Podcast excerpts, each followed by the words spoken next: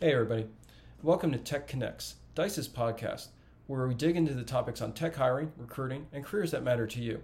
I'm your host, Nick Kolakowski, and I'm going to talk to great guests every month about the current state of the tech careers world, including taking the temperature of the tech job market, the hottest tech skills, what companies are doing to attract and retain technologists in a historically tight market, and much, much more.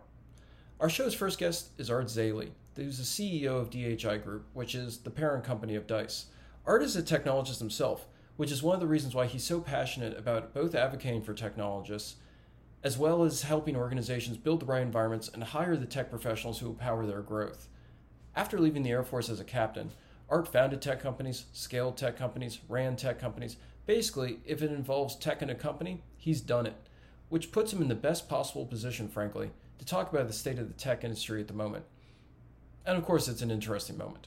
As you'll hear during our chat, the tech unemployment rate is notably low 2.1% in May, according to the U.S. Bureau of Labor Statistics. That's just a slight uptick from 1.7% the month before, which was one of the lowest rates in years. The Great Resignation, as it's so called, has spiked demand for tech skills and compelled millions of technologists to go out and often find better offers for their skills. At the same time, though, some organizations, economists, and technologists are beginning to get nervous about what's going on in the industry. Some prominent companies, including Coinbase, Meta, formerly Facebook, uh, Twitter, and Snap, have all reported either hiring slowdowns or outright hiring freezes in recent months, with other startups like Carvana announcing layoffs in the past few weeks. I've heard a few voices wonder out loud if there's going to be a tightening in venture capital that will cause startups to implode, and even in a worst case scenario, unleash a repeat of the dot com crash of 2000, which is, would not be a great situation for anybody, quite frankly. Of course, when you think about it, though, not every company's survival hinges on venture funding. And not every company is involved in a risky industry, like Coinbase with cryptocurrency, or throwing billions of dollars behind a risky strategy, like Meta with the augmented reality stuff. Organizations everywhere, of all types and sizes, need technologists for a variety of important tasks, from building websites to analyzing data to ensuring that a mobile app stays running. Those companies will need to keep hiring technologists, no matter what might be happening in certain sectors of the economy. So, like I said, it's a really busy and interesting time in tech at the moment. During this conversation with Art, we'll touch on pretty much everything I just mentioned, including why he doesn't think organizations, or technologists for that matter, need to be too concerned about the tech hiring landscape at the moment. The fundamentals, as they like to say, remain strong. Well, thank you for the for the few minutes, I guess. That we're yeah. going to kind of talk about the tech industry and you know hiring and everything else kind of within that. Um, during when you and I were, you know, kind of sharing notes and so on before the podcast, we were kind of drifting into the areas of tech hiring and retention a little bit. Um, tech unemployment right now, as you well know, is 1.7 percent. Super low. Yeah, still. the slightest of upticks from 1.4 percent the the month before that. And I mean, it, it seems like it's a good situation for technologists, obviously, because there is you know intense demand for their skills.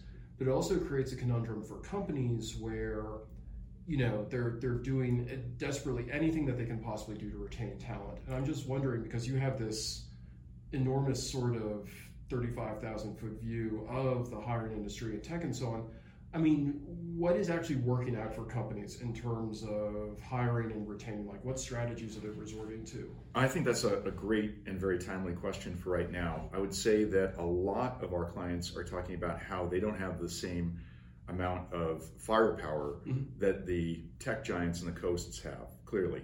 And those folks are essentially um, releasing their constraints around geography so they can have uh, you know job postings that essentially seek people in Whitefish, Montana, wherever the case may be.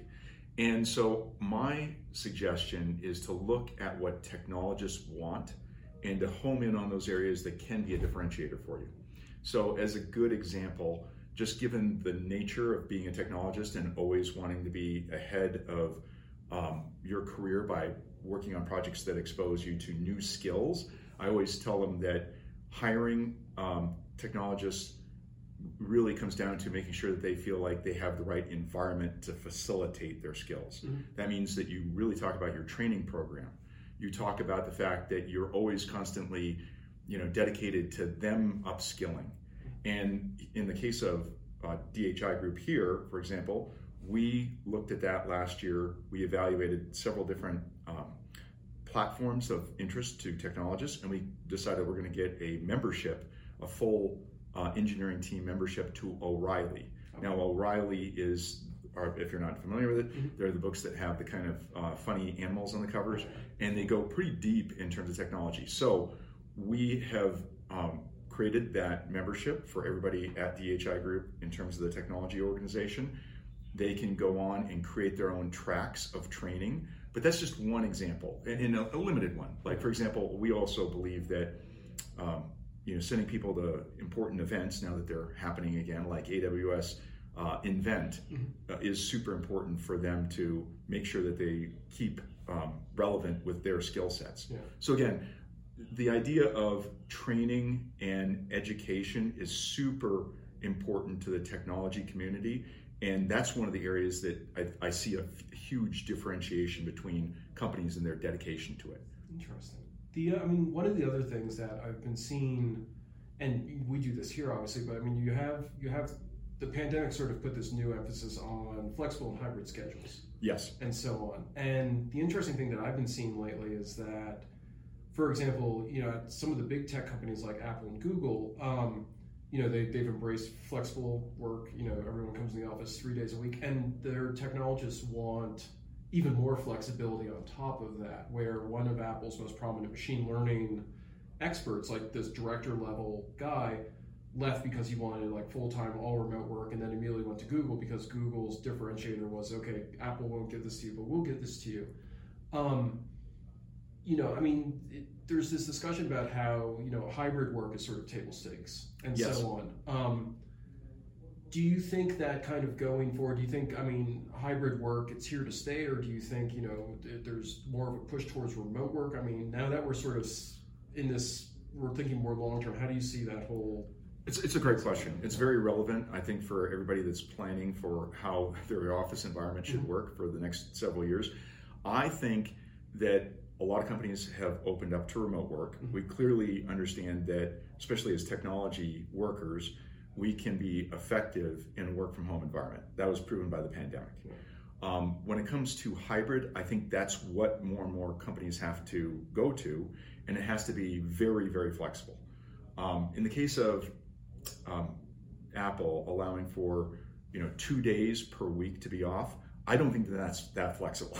I think that, you know, depending upon your conditions, your personal status, commute distance, especially, uh, but family status, uh, it should be open to the individuals as to how often they want to be in the office. But when they want to be in the office, they do want to be in the office. When they want to be at home, they want to be at home.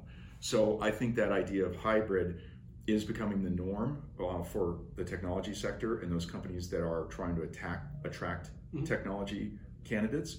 Um, but I think it's got to be much more flexible than what I've heard from, for example, Apple and others.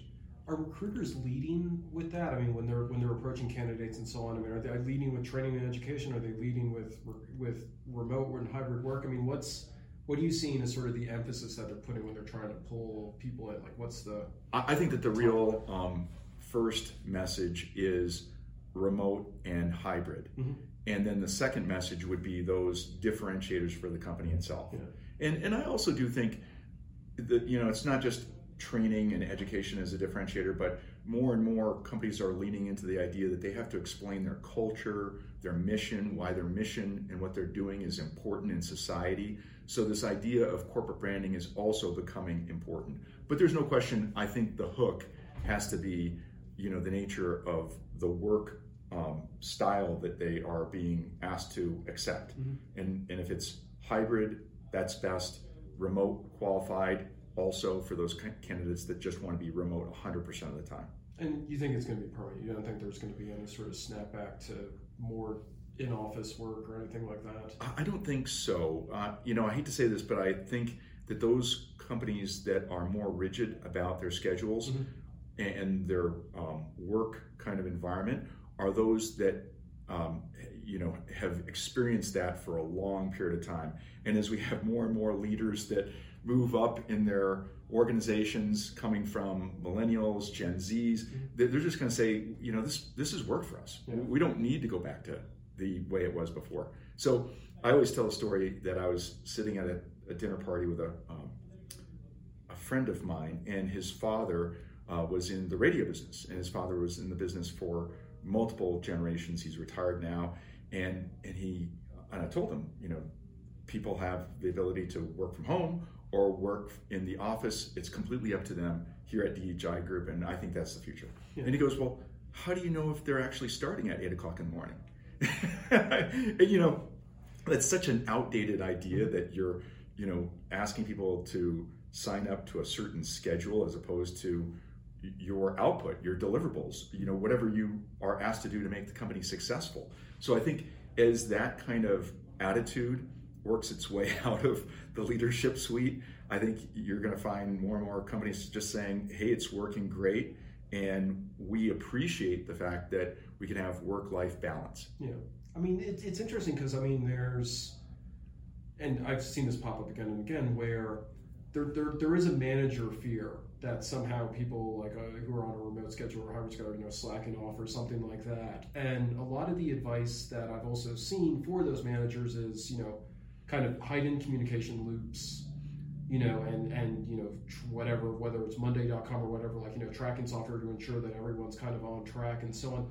I mean, do you, what's your? I mean, if a manager were to come to you and ask for advice on like handling a hybrid workforce, I mean, especially given the lessons learned, like what would you tell them?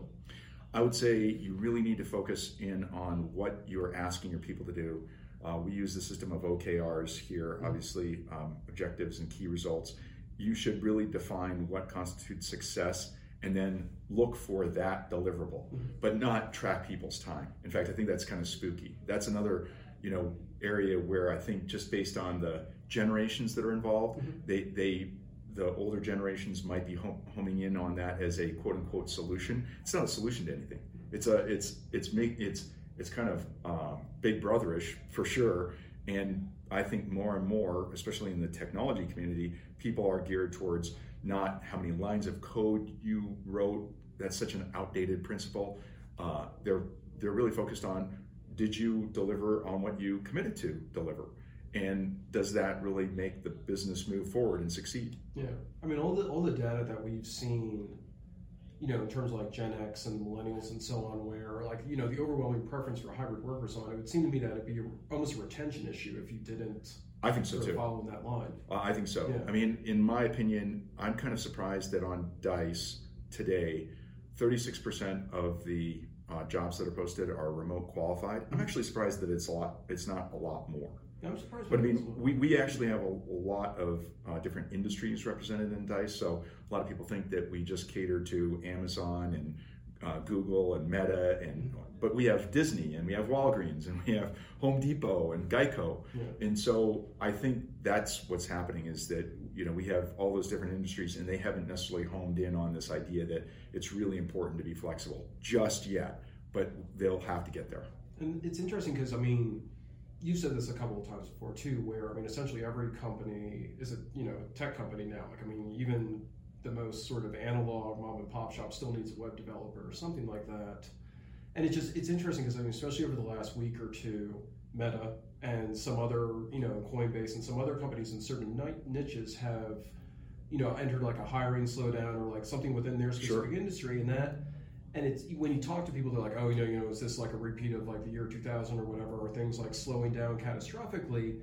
And you sort of, I mean, at least from my perspective, it's almost that you know the companies that are doing the hiring slowdowns because it's their specific niche, like the metaverse isn't being built as fast as Meta thought, or whatever you know it might be. Yeah, I think that I mean each one of these articles obviously makes the national news, mm-hmm. and um, the, the media is looking for any kind of sign on the horizon that there is some kind of a a recession that's ahead of us. Yeah. And so they'll pick up on those kind of signals. Yeah. I personally think they're situation specific. Yeah. Um, in the case of, for example, Meta, they uh, came in for first quarter earnings at the low end of their revenue growth range. Mm-hmm. So that kind of surprised people. And then they were down 29% year over year mm-hmm. in terms of net income.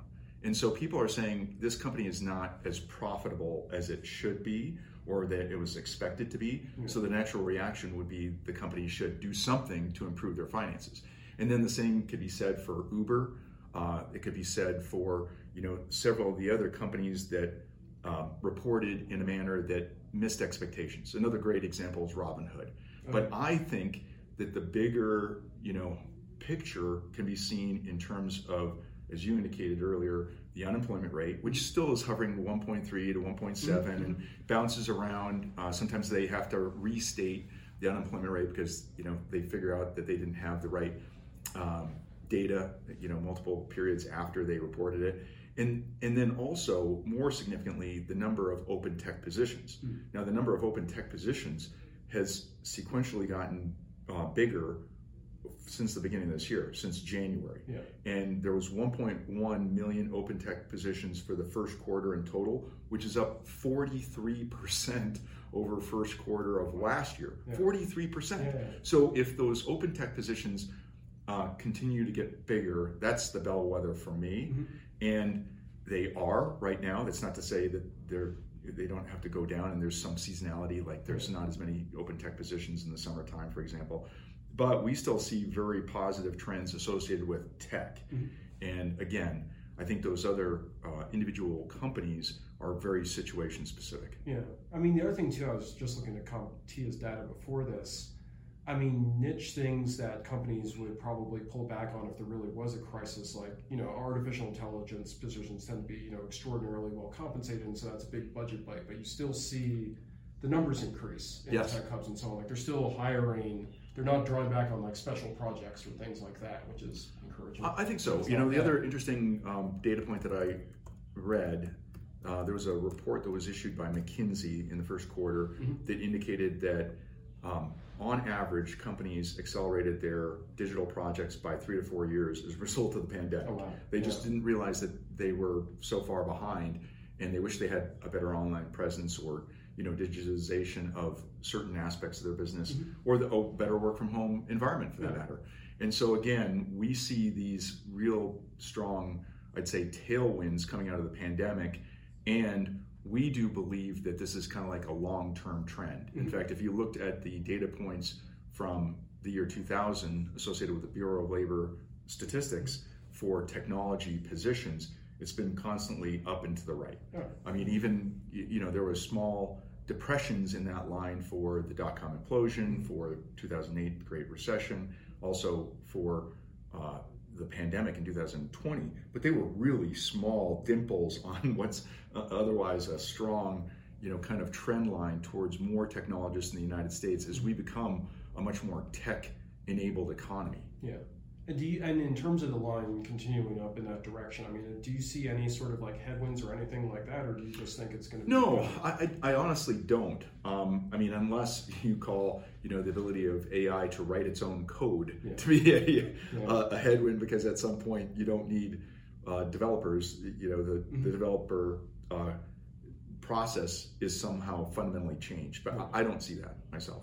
I think that's far off into the future the um, it's funny because like there's over the last several years obviously there's been like the no code low code platform thing and it's, it's it, they always say that you know google i think like two years ago put out a platform that was supposed to be like no code game building and then microsoft did something else and it's like they're always interesting and it seems like developers tend to treat them as tools but nobody really sees that kind of level of automation as a threat to software developers quite because there's a creativity element involved that these platforms can't do. That's right. And I mean, I'd say, you know, having dabbled in it myself, most of these platforms are super simple. Mm-hmm. Like they're trying to solve simple problems. Like if you are trying to gather data from Tableau or some kind of a mm-hmm. data um, warehouse as a member of a finance and accounting team, mm-hmm. you can use low code to essentially create a small application that gets you something that's going to be reported, right? But I mean, it's not something that allows you to really get to a level of sophistication like we have here at uh, DHI Group or most technology firms, where you know Java as a language and as a framework is super super sophisticated. Yeah. It's just orders of magnitude more sophisticated. I just yeah, it's people who aren't in tech don't think of it as like a creative job. I mean, like it's all about thinking around corners and stuff. Like right. Constantly for everybody. You know, whether you're a sysadmin or a developer or what have you.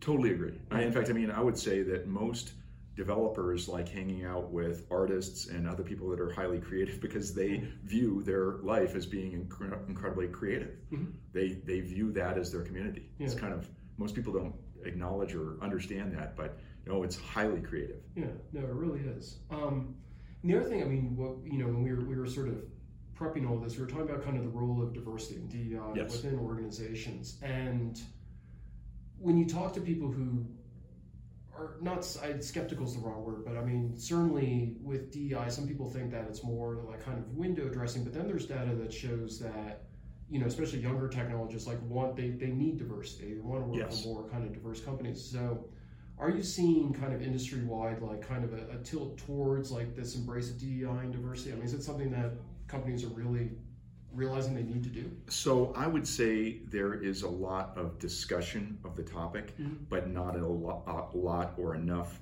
action. Yeah. And we're seeing that because we have our diversity and equity um, report that we issue every year, mm-hmm. and the numbers aren't substantially moving in the positive direction. I think that most people believe that they um, aren't seeing the level of diversity that they want mm-hmm. from their workplace. But I think to your point, you know, the, the younger generations in, in general want to see diversity. They um, appreciate diversity.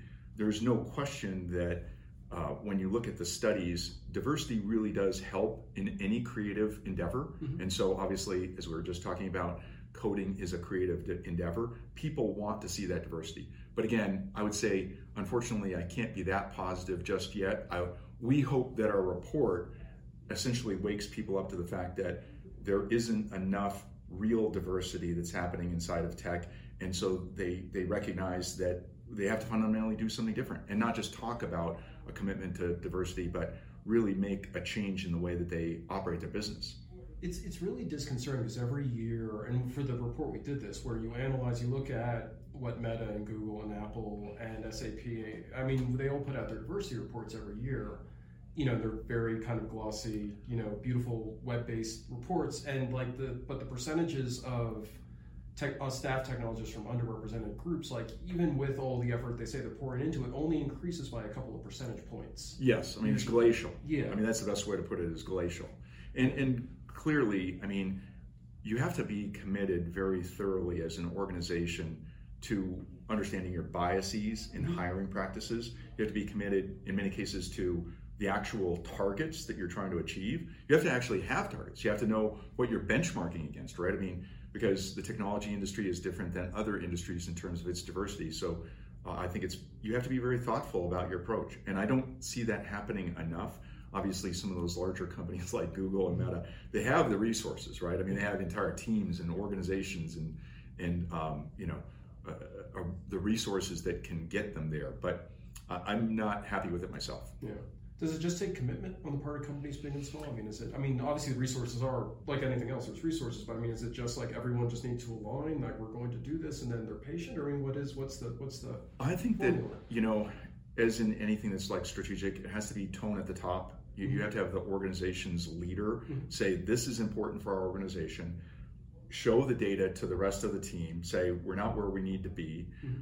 Take them through like unconscious bias and hiring training, mm-hmm. uh, understanding what it means to be an ally, um, you know, diversity and equity and inclusion training in general for the entire company. But you have to like really show people that it's important to you, and it, it can't just be a division that's assigned to it that writes a glossy or a, a report that has a glossy cover on it. Yeah. And it also seems like a years long process. It's not something. Yes, I think it is a years yeah. long process. Yeah. I think that's fair too. Yeah. And then you know I think part of what helps uh, companies like ourselves mm-hmm. at DHI Group is that we are now hiring remotely, which means that we could hire into populations that are more diverse. Mm-hmm. You know, we have a, a a major office, obviously, as you know, in Des Moines, Iowa. Mm-hmm. Well, you know, the, the nature of the population itself, the indigenous population, isn't as diverse as I would like it to be. And nevertheless, we can, you know, kind of skirt that by hiring people remotely. Yeah. Which I think is, is a long term trend that helps all organizations that that are committed to this. So it seems like remote is almost the solution to a lot of stuff. It's not just yeah. like the talent thing. That's exactly right. I mean, it's kind of interesting. Yeah. It's always been there too. Yeah. I mean, it's just, I mean, it's it's one thing that I realized during the pandemic was that, I mean, had the pandemic happened a decade ago, I mean, everything with broadband and everything is so fast now that, I mean, even highly specialized tech jobs can be done remotely. Yes, absolutely. Yeah.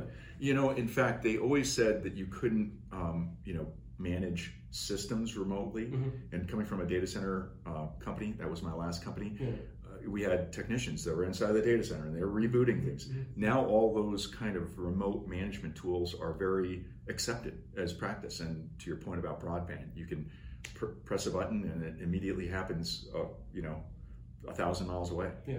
Yeah, no, it's amazing. I mean, whenever I look at the data from CompTIA and so on, like the number of jobs that are remote, but they're they're intensive like cybersecurity jobs or whatever they think you kind of need to be like within the you know behind the firewall and within the org in order to do like they're just they're doing them from like yeah yeah it's, crazy. the tools are there to do anything remotely yeah. even half a planet away yeah I mean, and certainly in terms of when we look at all of these reports, you know, we analyze all of this data, whether it's the BLS or CompTIA or whatever, what we are seeing is you know, you obviously have your traditional tech hubs like Silicon Valley and New York City and Seattle and so on, but now you're starting to see a proliferation of, you know, Pittsburgh, even Huntsville, Alabama, et cetera. Like all these places are suddenly seeing kind of these tech communities emerge.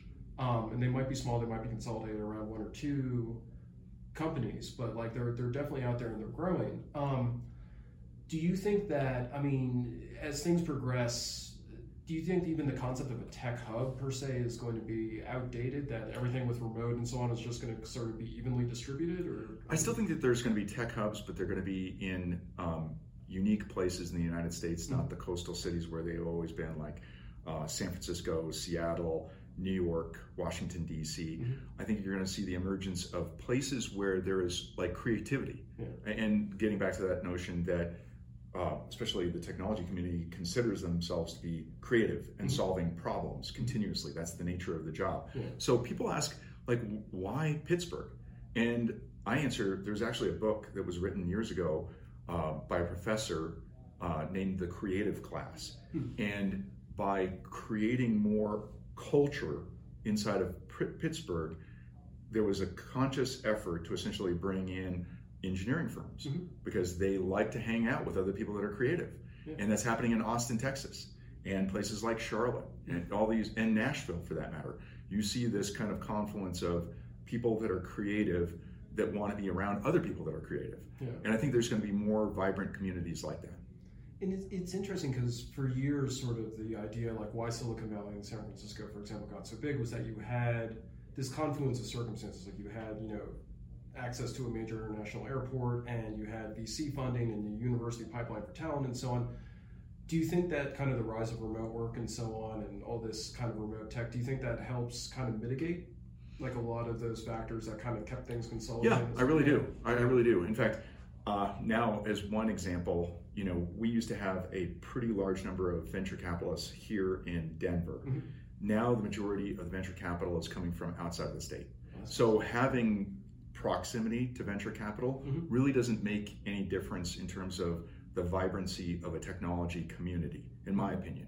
But I think, you know, you still need to be near an airport to a certain degree because there's still a need for some amount of travel and there's only a certain amount of tolerance that people have, you know, getting in a, in a car and driving three to four hours for an airport. Yeah, yeah. But I, I think that it's loosened up that that notion of what constitutes the right ingredients for a tech community to thrive.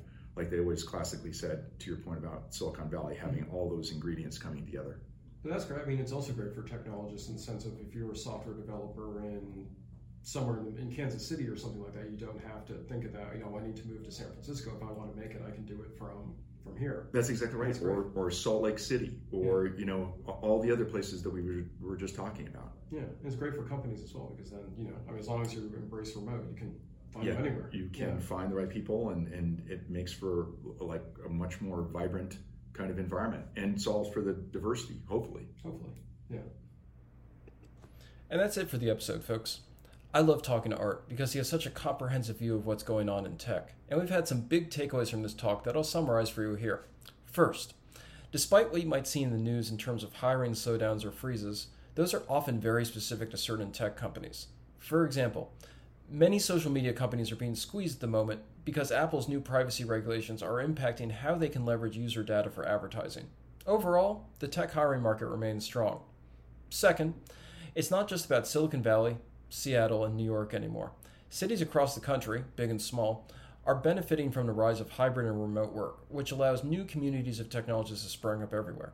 And third, there's demand right now for all kinds of tech skills, from software development to project management to data science. Whatever a technologist's interest, chances are really good there's opportunity out there. And given that demand, recruiters and hiring managers will need to figure out the right mix of benefits and perks, such as work life balance, that allow them to truly stand out from the hiring competition. So, with all that in mind, we'll see you next time. And remember, Dice is your best resource to find the tech talent you need to fill your open roles. And for technologists, the best place to grow your tech career.